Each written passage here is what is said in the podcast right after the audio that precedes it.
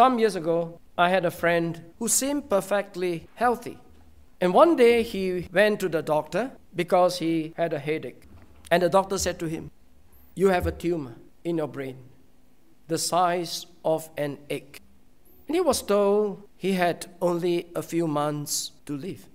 It was amazing to see how all his priorities change overnight. It was amazing to see how his attitude toward all his possessions changed overnight. He had a whole new perspective on everything the way he talks, the way he thinks, the way he behaves. Everything he did was focused on one thing and one thing only preparing to meet his Lord.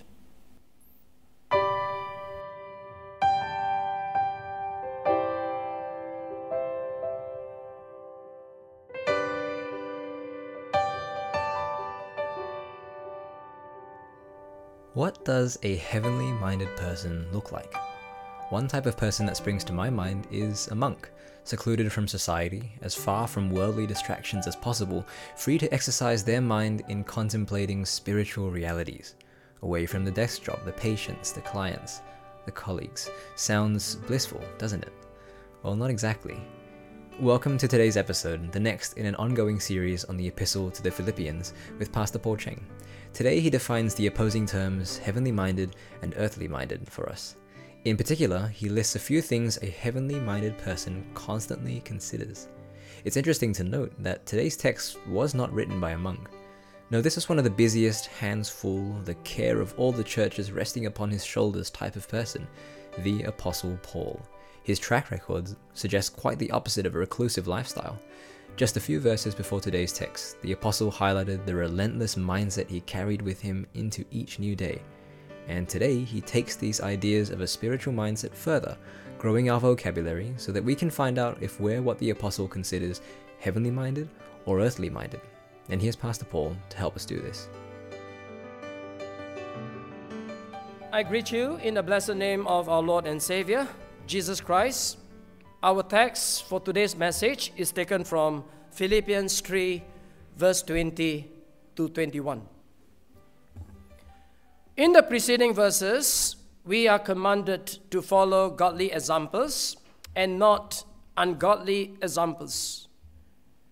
The reason is very obvious why we must not follow ungodly examples because their ultimate destination is destruction. They live their lives to satisfy their sinful appetites. They take glory in their own shame. And they only mind earthly things, not spiritual things. They only mind earthly things because they are unbelievers. They belong to this world. The believers are different. They do not belong to this world, they belong to heaven. And since they belong to heaven, they have a different perspective, different desires, different longings. And as citizens of heaven, ultimately, they will live in the eternal home in a glorified body. This is what we want to learn from today's passage. Dear friends, our affections, our desires, our values in life will reveal to us whether we are heavenly or earthly minded. This is the title of our message. If we are heavenly minded, firstly, it is because we understand that we have a different home. Let us begin with the first part of verse 20. For our conversation is in heaven. The word conversation here means citizenship. As believers, we belong to Christ's kingdom, which is not of this world, it is in heaven. Our names are recorded in the Lamb's book of life in heaven. Our fellow saints who have gone before us, their souls are with God in heaven. Our inheritance is in heaven. Our rewards and our treasures are in heaven. Although we are still living in this world, our true citizenship is in heaven. When you are a citizen of a particular country, you are identified with that country. You pledge your allegiance to that country. You are expected to set your affections, your priorities, your desires, your investments in that country. Let's say you are a citizen of Australia and you try to live as if you are a citizen of another country you are visiting for a short holiday. That is most foolish, right? Because you will be focusing on the wrong thing. You will be investing in the wrong thing. You will value the wrong currency. And if the two countries go to war, you'll be on the wrong side. That is what happens to many professing believers. They are preoccupied with the things of this world. They are concerned about worldly affairs, worldly issues. They adopt worldly attitudes and set worldly goals. They forget that as citizens of heaven, they must live as citizens of heaven. And yet, they live as citizens of this temporal world. How sad.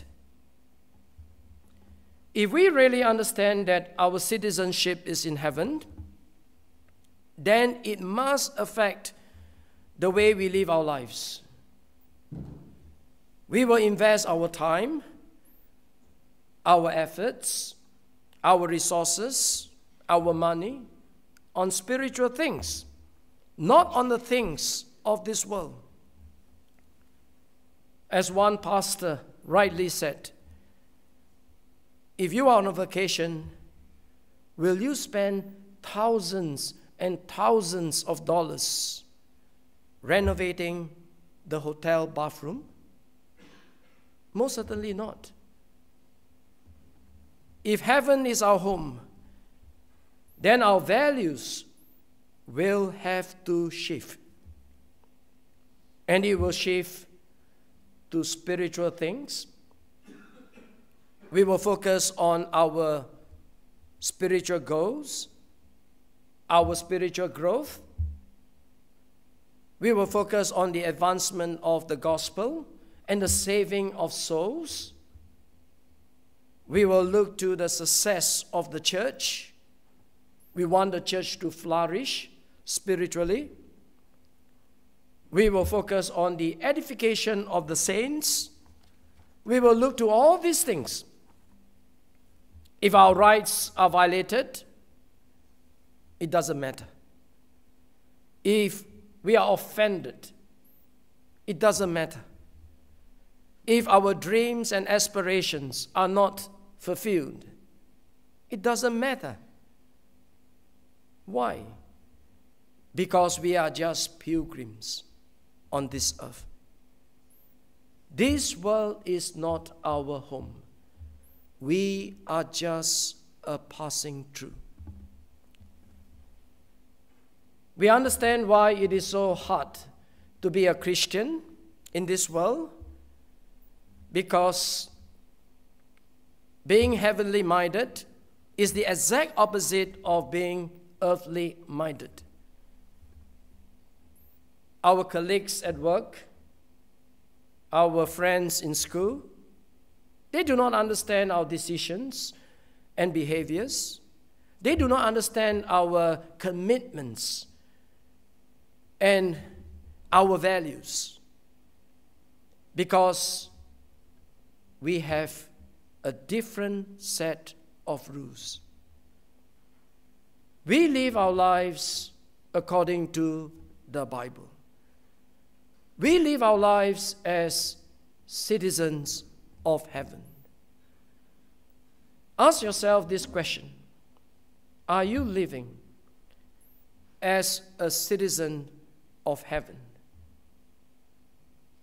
Or does your life only reflect that of the world? Are you heavenly minded or are you earthly minded? Our second point is a different hope. Look at the second part of verse 20. From whence also we look for the Savior, the Lord Jesus Christ. This is a reference to the second coming of Christ. Remember when the disciples watched Jesus as he ascended into heaven? The angels said, Ye men of Galilee, why stand ye gazing up into heaven? This same Jesus who is taken from you into heaven, in the same way he will come again from heaven. Why are you gazing up into heaven? He will come again. Jesus himself promised, In my Father's house are many mansions. If it were not so, I would have told you.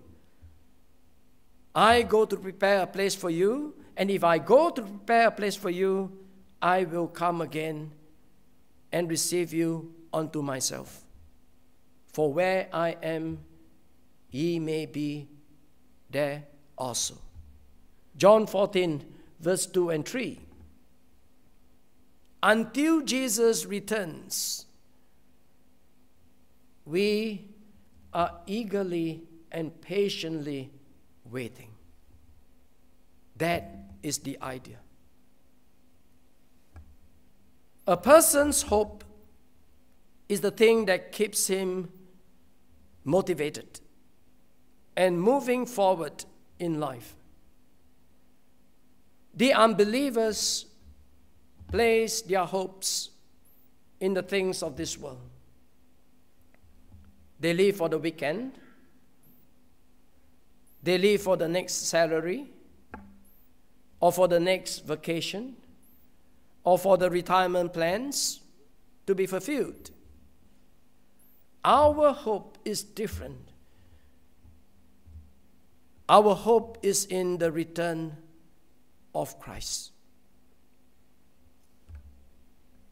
Some years ago, I had a friend who seemed perfectly healthy. And one day he went to the doctor because he had a headache. And the doctor said to him, You have a tumor in your brain, the size of an egg. And he was told he had only a few months to live. It was amazing to see how all his priorities change overnight. It was amazing to see how his attitude toward all his possessions change overnight. He had a whole new perspective on everything the way he talks, the way he thinks, the way he behaves.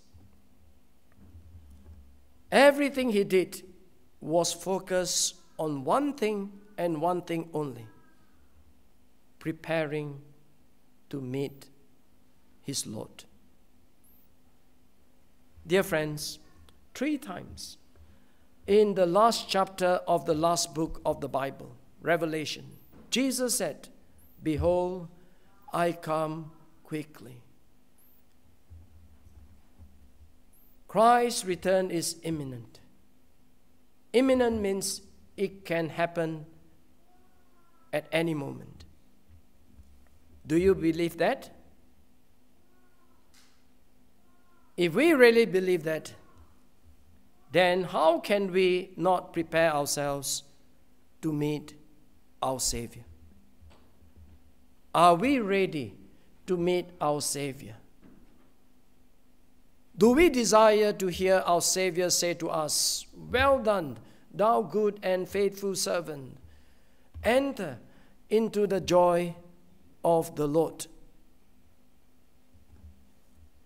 If we know that Jesus is coming soon, this conviction ought to motivate us to live in righteousness, not in sin.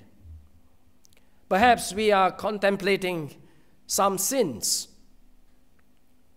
Maybe we are planning to lie in our income tax return, or we want to cheat in a business deal, or we want to engage in an immoral relationship or activity.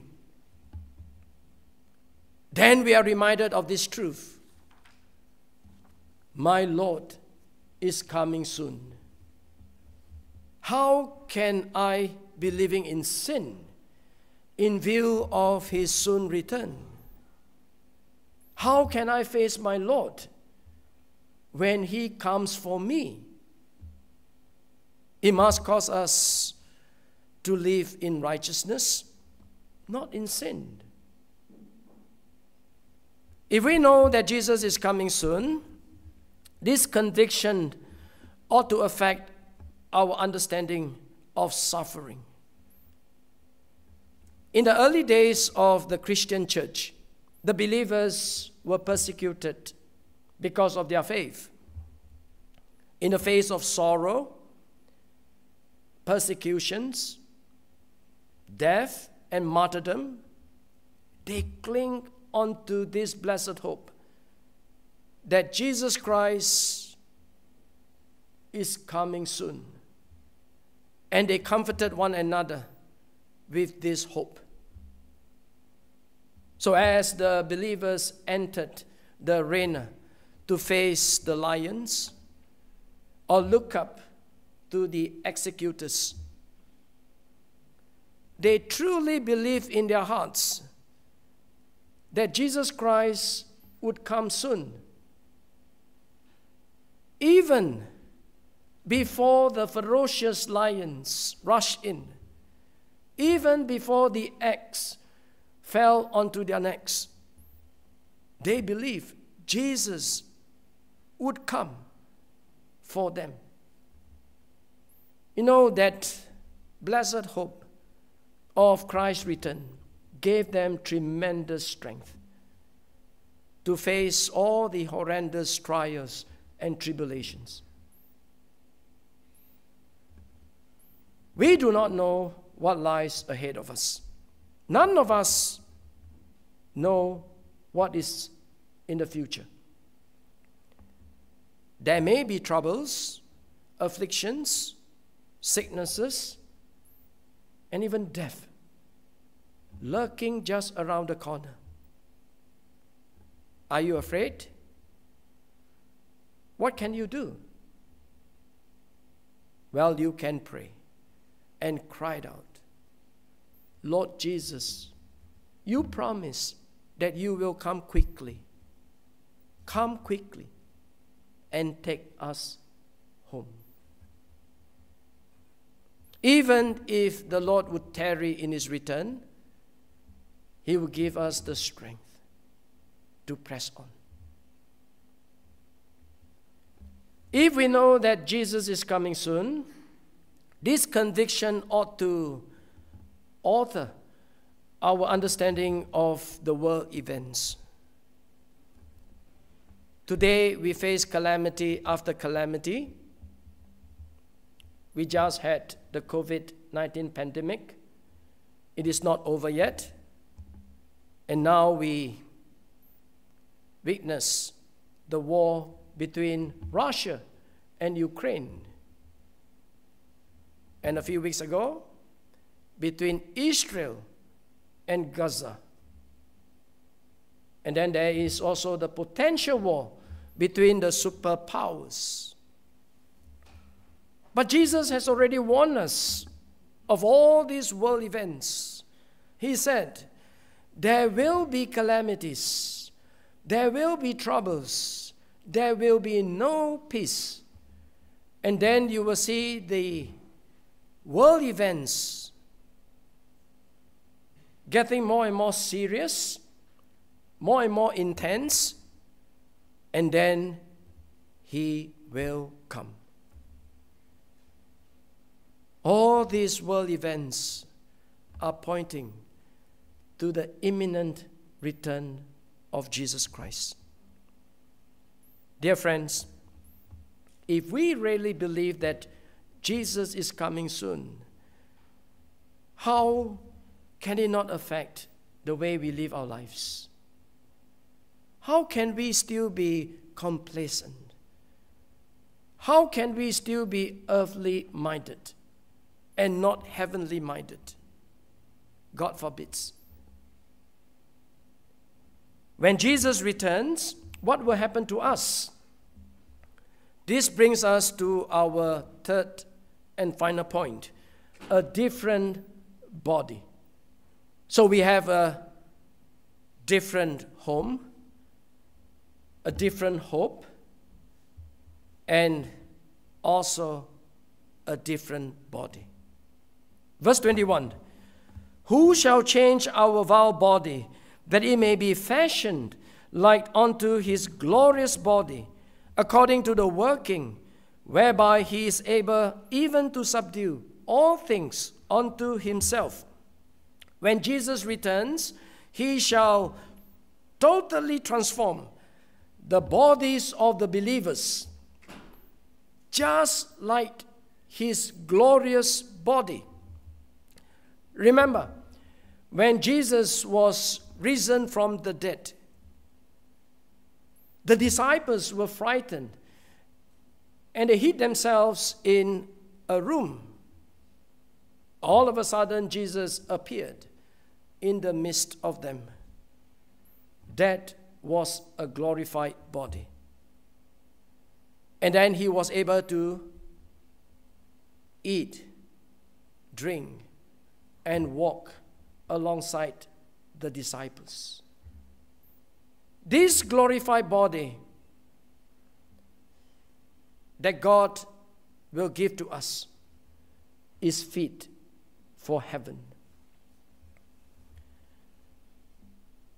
And with the same power, Jesus will rule this world for 1,000 years in the millennial kingdom, whereby he will subdue all things. If you have your Bibles, maybe you can turn with me to 1 Corinthians 15, verse 50 to 57, which was our responsive reading. 1 Corinthians 15, verse 50 to 57. Let me read for you. Verse 50. Now, this I say, brethren, that flesh and blood cannot inherit the kingdom of God, neither doth corruption inherit incorruption.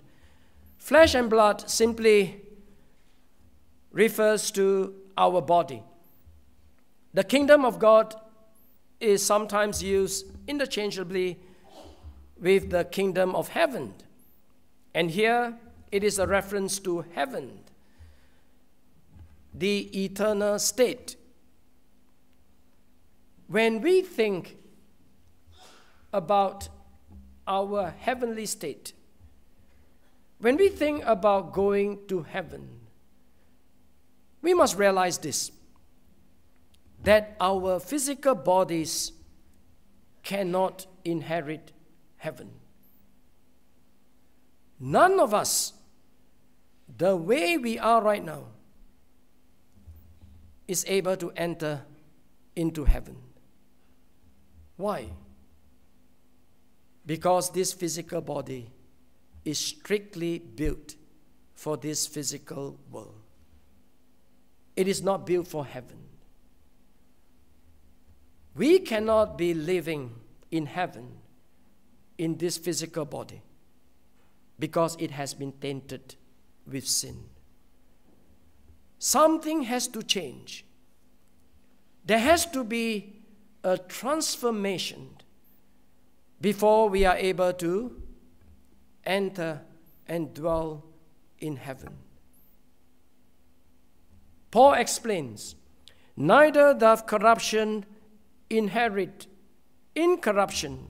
Corruption is that which is subjected to the process of aging, something that will decay, something that will ultimately die.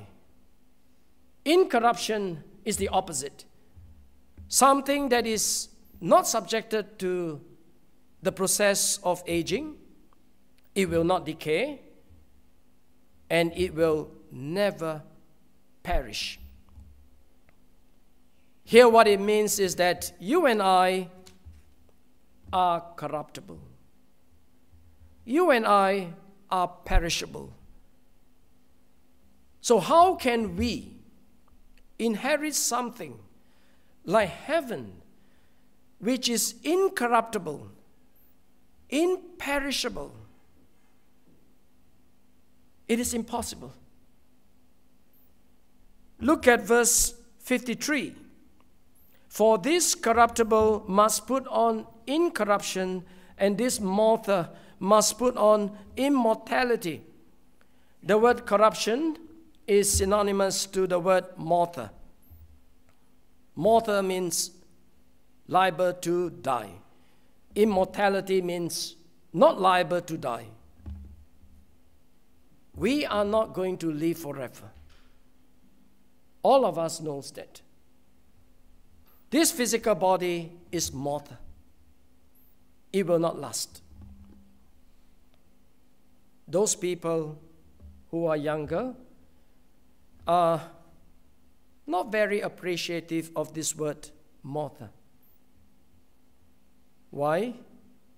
Because being young and strong, they tend to have this mentality or attitude that they can live forever.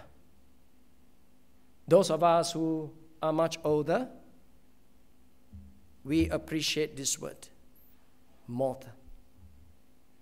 Perhaps you may be 70 years old, and now it dawns on you that if you were to live till the age of 80, it means you only have 10 years more. That is mortality.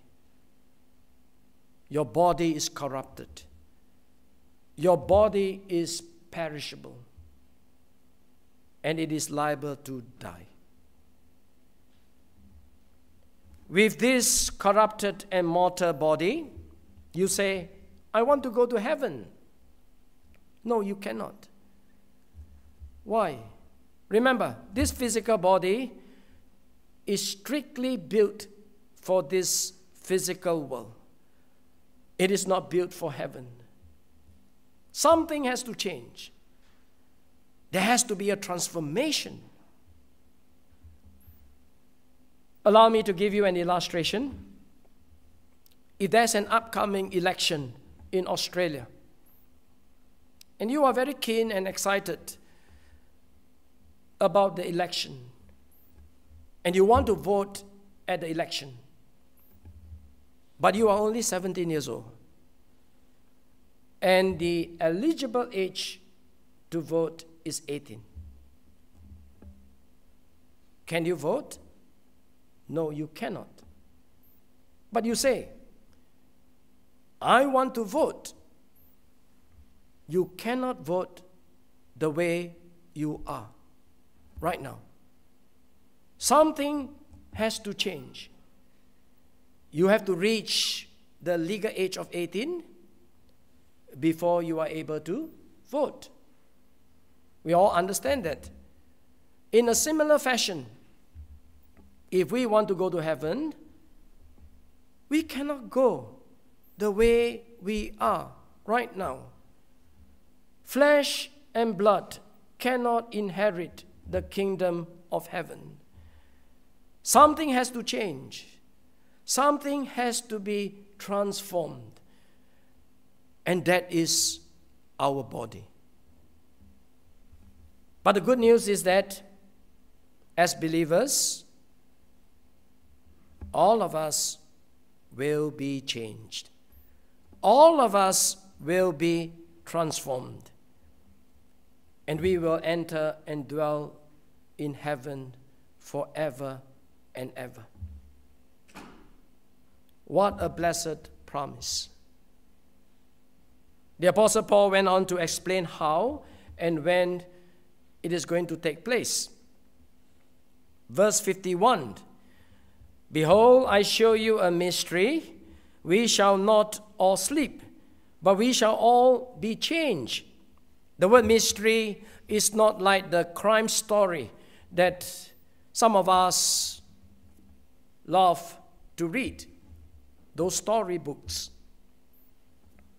A New Testament mystery always points to something that was hidden or unknown in the past, but now is revealed.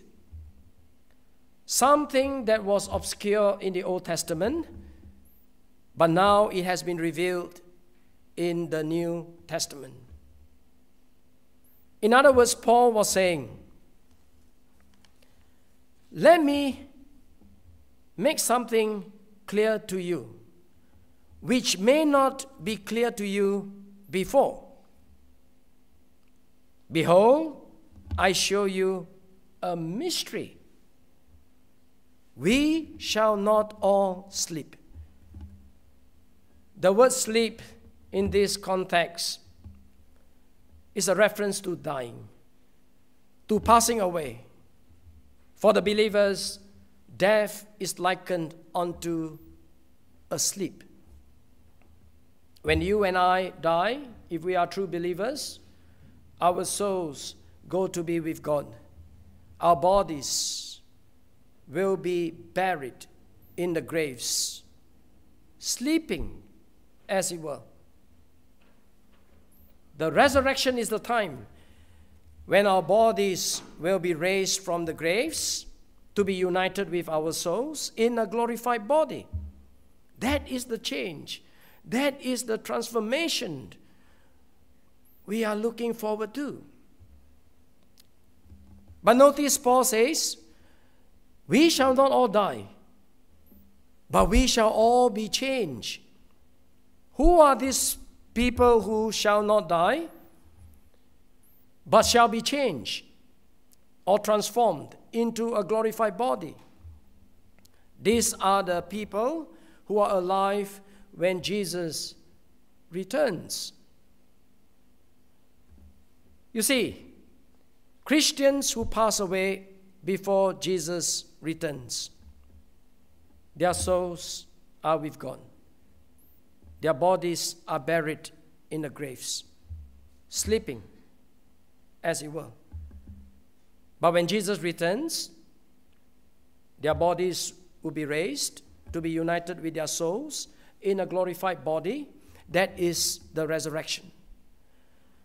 But there will be some people who will be alive when Christ returns. These people will be raptured to meet the Lord in the clouds. Their bodies will also be changed, transformed into a glorified body, and that is the rapture. So, dear friends, if we are true believers, whether by the resurrection or by the rapture, we will be changed. We will be transformed. into glorified bodies. That is a blessed promise. Some of us may ask, how quick does it take for the resurrection or the rapture to take place? One hour? Two hours? Look at verse 52. In a moment, in the twinkling of an eye, at the last trump, for the trumpet shall sound, and the dead shall be raised incorruptible, and we shall be changed. In a moment, the word moment is from where we get the English word for atom. The smallest particle, which means in the smallest possible amount of time, we will be transformed. And Paul went on to emphasize how quick this transformation will take place in the twinkling of an eye. Have you ever wondered how quick it is to blink your eye? Scientists have said that it takes one fifteenth of a second to blink an eye. What a marvelous way to describe the resurrection, the rapture, the transformation of our glorified bodies, all happening in the twinkling of an eye. And then we shall be with the Lord Jesus Christ forever and ever. Verse 54 So when this corruptible shall put on incorruption, and this mortal shall put on immortality, then shall be brought to pass the saying that is written Death is swallowed up in victory. In other words, the resurrection and the rapture, when they take place, we shall see the fulfillment of this saying. Where is this saying? In Isaiah 25, verse 8, the Bible says, God will swallow up death in victory, and the Lord God will wipe away tears from off all faces, and the rebuke of his people shall he take away from off all the earth, for the Lord hath spoken. God said so, and it will come to pass. To swallow up means to finish it. Sometimes we tell our children to finish their food or drink. We say, drink it all up or swallow it up. We want them not to finish half of the food or three quarter of the drink. We want them to finish it completely. Death will be completely destroyed, completely swallowed up, completely finished. That is what it means. Verse 55 O death, where is thy sting? O grave, where is thy victory? Indeed, death has been the greatest enemies of every human being who has ever lived on the face of this earth. Think about this. This great enemy has brought so much anguish, so much pain, so much separation, so much tears, so much loss. How many children have been crying? Why must my mommy and daddy die? How many parents have been crying? Why must my child be taken away from me? When a person has a terminal illness and he dies, why do people say he lost the fight? He lost the battle against cancer or whatever. When a person has an accident and he dies, why do people say he lost his life? Because it seems that death has the victory. Now, Paul turned the table, and it was as if he was mocking at the enemy. Come on, death. You have been our greatest enemy all our lives. Well, where are you now? Where is your victory now? O death, where is thy sting? When we think of a sting, we think of a bee, right? What gives a bee the power over us is in its ability to sting us. The poison that is in the sting. What happens when the bee loses the sting? What happens when the poison has been removed? The bee no longer has this power over us. Our Lord Jesus, He took the sting of death on the cross of Calvary. And because of that, death has lost its sting on us. O grave, where is thy victory?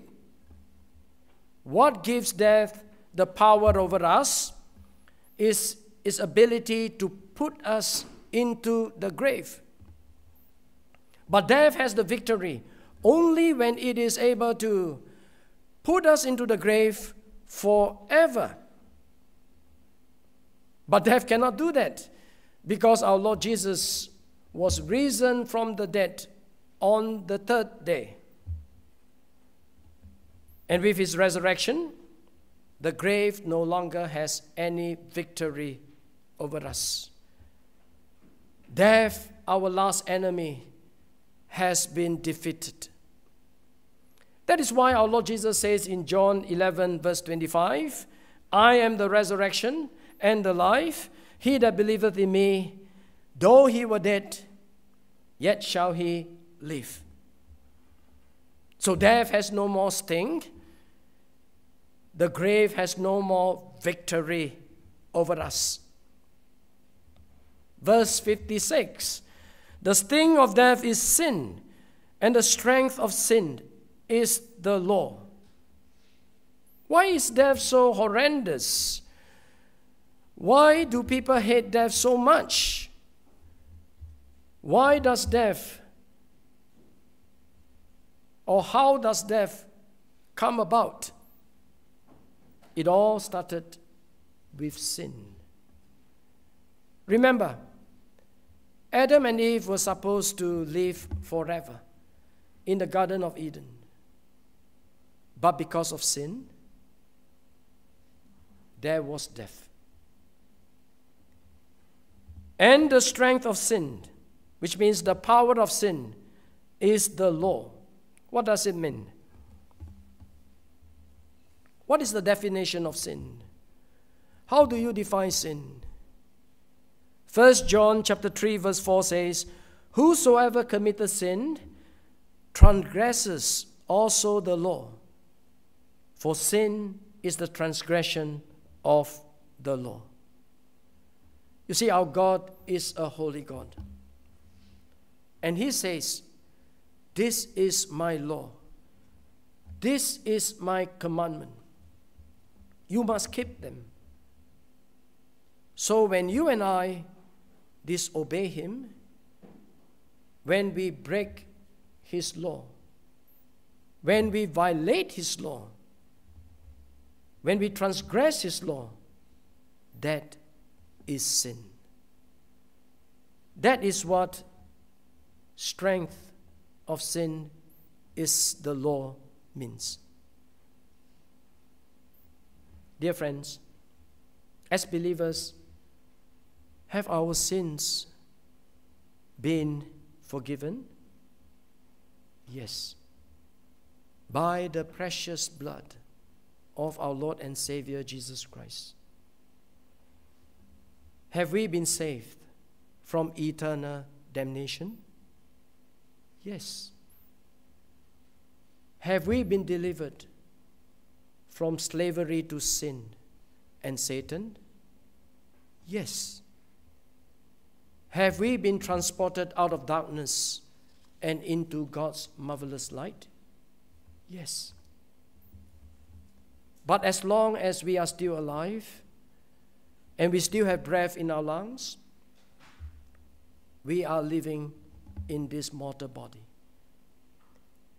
And we will still face our last enemy, death. One day we will die. Our bodies will be buried in the graves. But the grave no longer has any victory over us. Because our Lord Jesus will come. And when He comes in the clouds, our bodies will be raised from the graves to be united with our souls, which are already with Him, in a glorified body. All this is only possible because of one person, and one person only, and that is Jesus Christ. So, as believers, we will say, like the Apostle Paul in verse 57 but thanks be to God, which giveth us the victory through our Lord Jesus Christ. Dear friends, if there's anyone here this morning who is still an unbeliever, lingering outside the kingdom of spiritual darkness, outside the kingdom of God, there's no salvation. Only Jesus alone can save. Because only Jesus alone died on the cross, and only his precious blood can wash away our sins. If you reject him, you reject the only way to salvation. Then death will still have its sting on you and the grave will still have the victory over you. Because for all eternity, you will be sent to the lake of fire. A million upon a million years, you will still be tormenting in the lake of fire. Today is the day of salvation. Do not harden your heart Turn to Jesus. Lord, I cannot save myself. There's nothing I can ever do to save myself. No one in this world, no saints in past or present or future can ever save me. Only Jesus Christ alone can save me. Save me, Lord Jesus and come into my heart. Be my Lord, be my Savior. For those of us who are believers, we who profess to believe in Jesus Christ, it is a supernatural work. If it is a supernatural work, then there must be a radical change in our lives. Today, we have a different home. We know that in our hearts because we are citizens of heaven. Today, we have a different hope. We don't place our hope in the things of this world that will perish. We place our hope on the soon coming of our Lord Jesus Christ. And we have a different body. Whether it be by the rapture or by the resurrection, we will have a glorified body. And only this glorified body will be able to dwell in the presence of God forever and ever. One life to live, dear friends, when you focus on the wrong things, when you reject the only person who can save you, you will end up in the wrong place. And I pray that all of us who profess we believe God, we must be heavenly minded, not earthly minded. One day, we will all dwell in the presence of God in our glorified bodies. We will sing our last hymn when we all get to heaven. Do you believe that you will get to heaven? Not because of you or me, because of one person and one person only Jesus Christ. Let us turn to our final hymn. When we all get to heaven.